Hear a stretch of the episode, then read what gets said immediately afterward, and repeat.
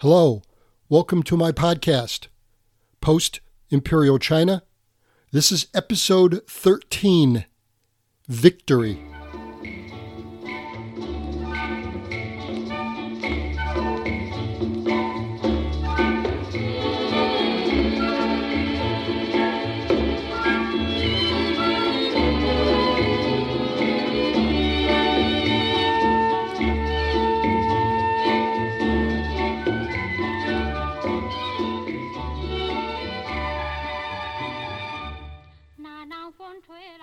In my last episode, I continued the discussion on the war on Japan in China. There was some discussion of Japan's efforts to pacify China in those areas that Japan had captured. It was a massive administrative undertaking by Japan, a largely failed effort to consolidate her China gains and additionally control those areas. We also learned about how the Sino Japanese War had merged into the Greater World War. Japan's defeat in China became the same objective for China as well as the Allies. And at Cairo, Egypt, in November of 1943, the Allies, including China, met and discussed their plan for the defeat of Japan in the post war geopolitical arrangement. By 1943, the United States formally recognized the nationalists as the leaders of China and Chiang Kai shek, their leader. Finally, I ended the episode discussing Operation Ichigo, the enormous Japanese offensive from April of 1944 to the late fall of the same year. It had nearly destroyed the nationalist military force, not to mention its destruction of many other things. The operation changed the Allies' viewpoint of the nationalist and Chiang Kai shek. In this episode, I close out the Sino Japanese War and World War II. I want to discuss China's political situation at the end of the wars. I have talked in the past about the merger of the two wars, so a defeat of Japan would be a pivotal event for both wars. We'll also learn about the Western nations' plan for China and the Asia Pacific alignment after the war. We will also learn that after these two wars, China still had major unfinished business, to put it mildly. I talked about in the last episode some of the post Ichigo operation results and ramifications. One of those was the exposure of the deterioration of the nationalist army. The war with Japan had taken an obvious toll. Because the nationalist Nanjing government Dependent on its military forces, the Army's deterioration mirrored onto the government, and it began to crumble. The united front between the Kuomintang and the Communist was also in tatters. Chiang Kai shek was certainly aware of all of this, in many cases, unable to change course.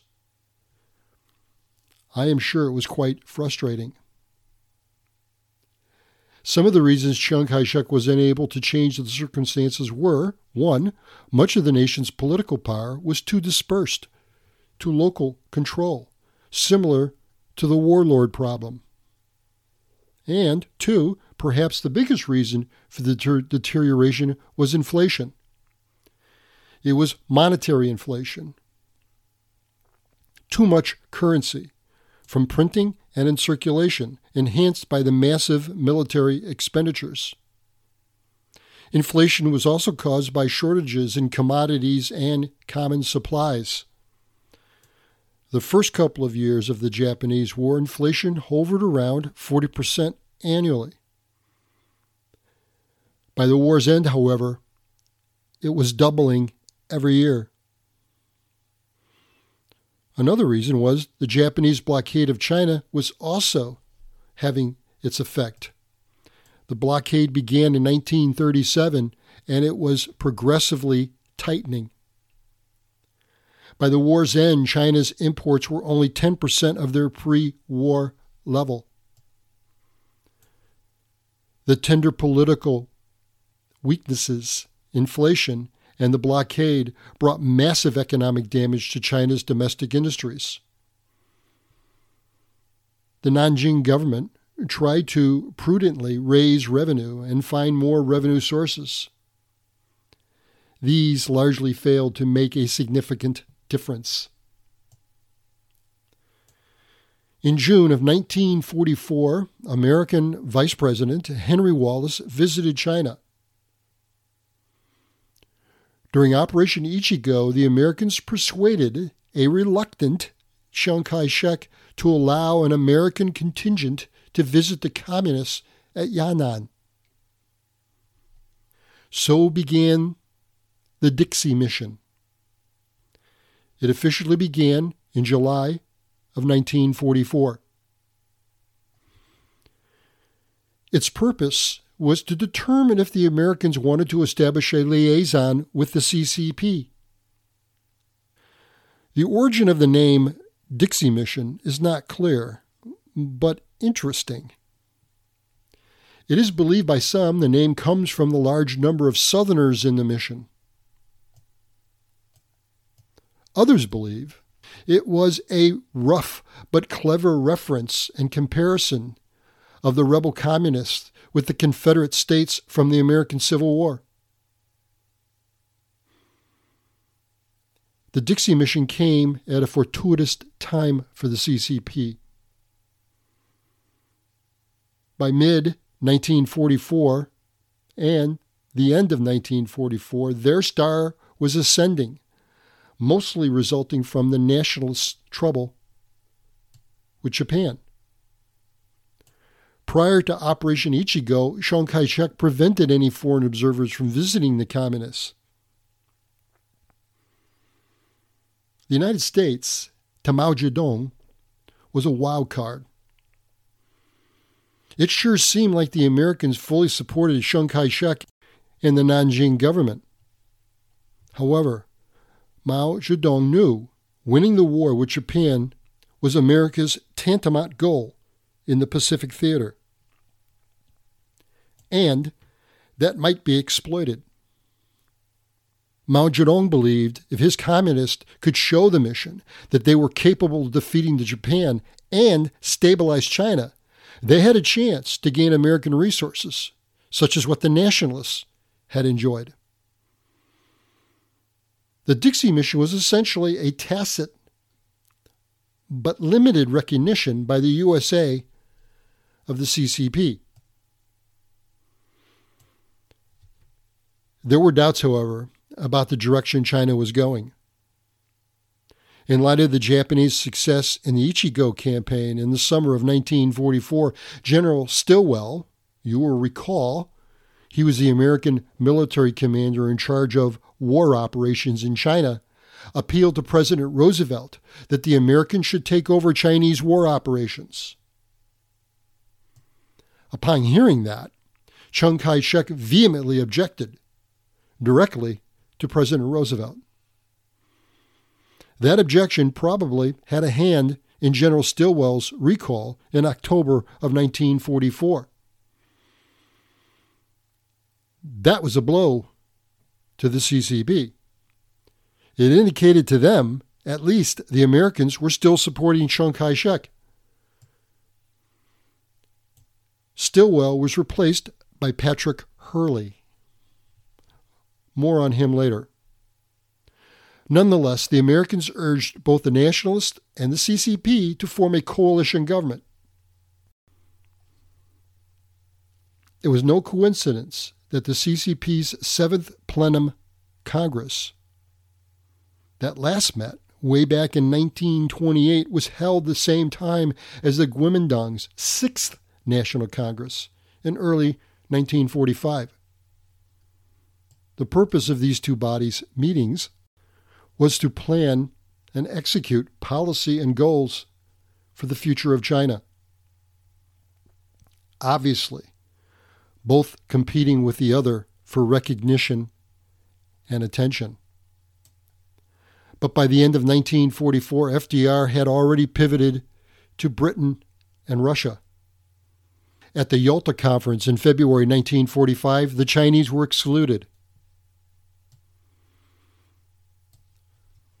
It is important I focus a little more on what was going on politically in China about this same time. The Americans, particularly, were looking to pivot or seriously look at or focus on the communist in northwest China. The Americans' early assessment of the CCP was encouraging. The Americans believed the communists were hardworking and devoted to working within an international order. The CCP seized upon the opportunity when they had it, offering assistance to downed American airmen and to keep an open line of communication with the United States. And the communists understood the urgency of defeating Japan. That all, however, had to be done carefully.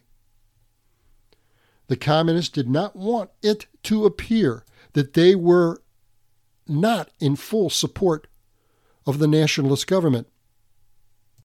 In any event, during the Dixie mission, the Americans saw an entirely different attitude in the communists than they had seen with the nationalists. Some described Yan'an as a place full of energy and vigor and hustle, unlike the nationalist controlled areas. The communists wanted American support, or at least put pressure on the nationalists to share power. Mao Zedong stressed that only through a coalition government could China be stabilized. Talk of the continuation of the bloody civil war between the nationalists and the CCP was used as a carrot to put pressure on the nationalists to share power. To all of this, the Americans never made a commitment to the CCP. Understanding the risks that that decision would have to China. The surrender of the Japanese Empire was, of course, a momentous event. China, more impacted by that than perhaps any other country. It signified the end of foreign aggression in China. There was actually hope for lasting peace. Strangely, however, Japan's surrender did not completely end the fighting in China. It was complicated. In some areas in China, the Japanese forces were still fighting the communists. Peace was never made between those two sides. Japanese forces refused to surrender to communist forces and they held their positions. Mao Zedong knew the great fight in China still laid ahead. At the end of World War II, China had been relegated to a backseat role and secondary concerns on the international scene. China's loss of prominence was mostly her own fault.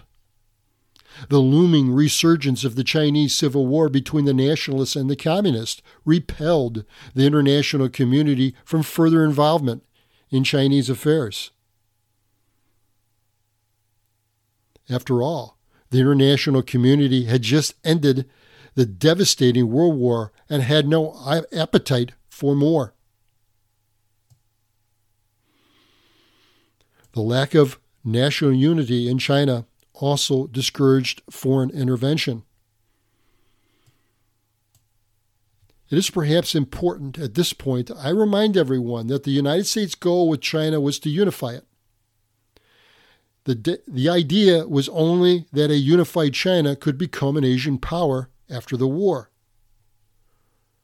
While a sensible goal, I suppose, you listening to this can decide whether or not the United States accomplished its objective. Also important to remember that after the Cairo Conference in late 1943, FDR and some of the members of the U.S. military began having doubts about Chiang Kai shek's leadership. Some doubted he was capable of governing a big, powerful nation. A growing number of Western officials began to believe that Chiang Kai shek was too Chinese, eccentric, a Chinese ideologue. That his limited education was a hindrance to him ever becoming a dynamic, liberal minded stalwart of democracy and Western ideals. Let's not forget the period between the Yalta Conference in early 1945 and the Japanese surrender in that late summer saw a change in the United States Asian policy. Unlike the United States German post war policy, the United States was firm about Japan. Japan would be deprived of its war machinery and thoroughly controlled so as never to be a menace. It appeared then the Western nations would not be able to depend on China to act as an Asian policeman. Let's not forget about Russia. It too played a role in China. In 1943, the Russians announced their entry into the war against Japan. After the Yalta Conference, Russia was basically left to deal with China, particularly Manchuria. Russia officially declared war against Japan on August 8, 1945, a week before Japan's surrender. At the Yalta Conference, the Russians stated that they would enter the war against Japan about three months after Germany was defeated. Russia not only wanted Manchuria in China and its naval base at Port Arthur, now modern day Dalian, it also wanted a share with China in the Manchurian Railway. Gone was the post war vision of the four power alliance of the United States, England, Russia, and China. Instead, the Western powers would proceed without China If there was a silver lining in this for China, it was the acceptance that the nationalists were the government of China and that Chiang Kai shek could remain as her dominant figure. Chiang Kai shek's goal at that time was to either delay or deny recognition of the CCP by the same Western allies.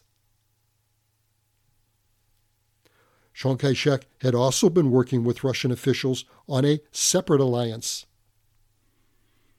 On August 14, 1945, China and the, United, and the USSR agreed to the Sino Soviet Treaty of Friendship and Alliance, the same day as Japan's surrender. The treaty gave Chiang Kai shek what he wanted. It was a pledge by the Soviet Union of recognition and non interference and a promise to aid, militarily if needed, the nationalist government in China. However, this was all fleeting.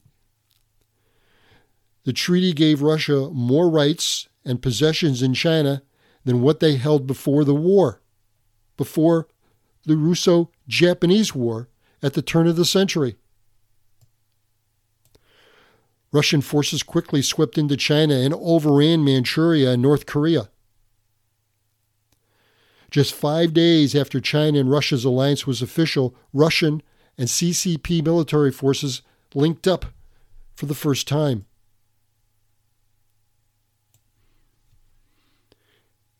In my next episode, I want to talk about the actual formal surrender of Japan and where that left the involved nations militarily. There were immediate political realities of surrender. Realities for China, the nationalists, and the communists, as well as the others. will all be discussed. We will learn about the fading hopes for peaceful resolution in China, particularly after the United States led efforts to mediate a resolution, and the fleeting notion that a coalition government might work if it could ever be agreed to. Thank you. It has been a pleasure.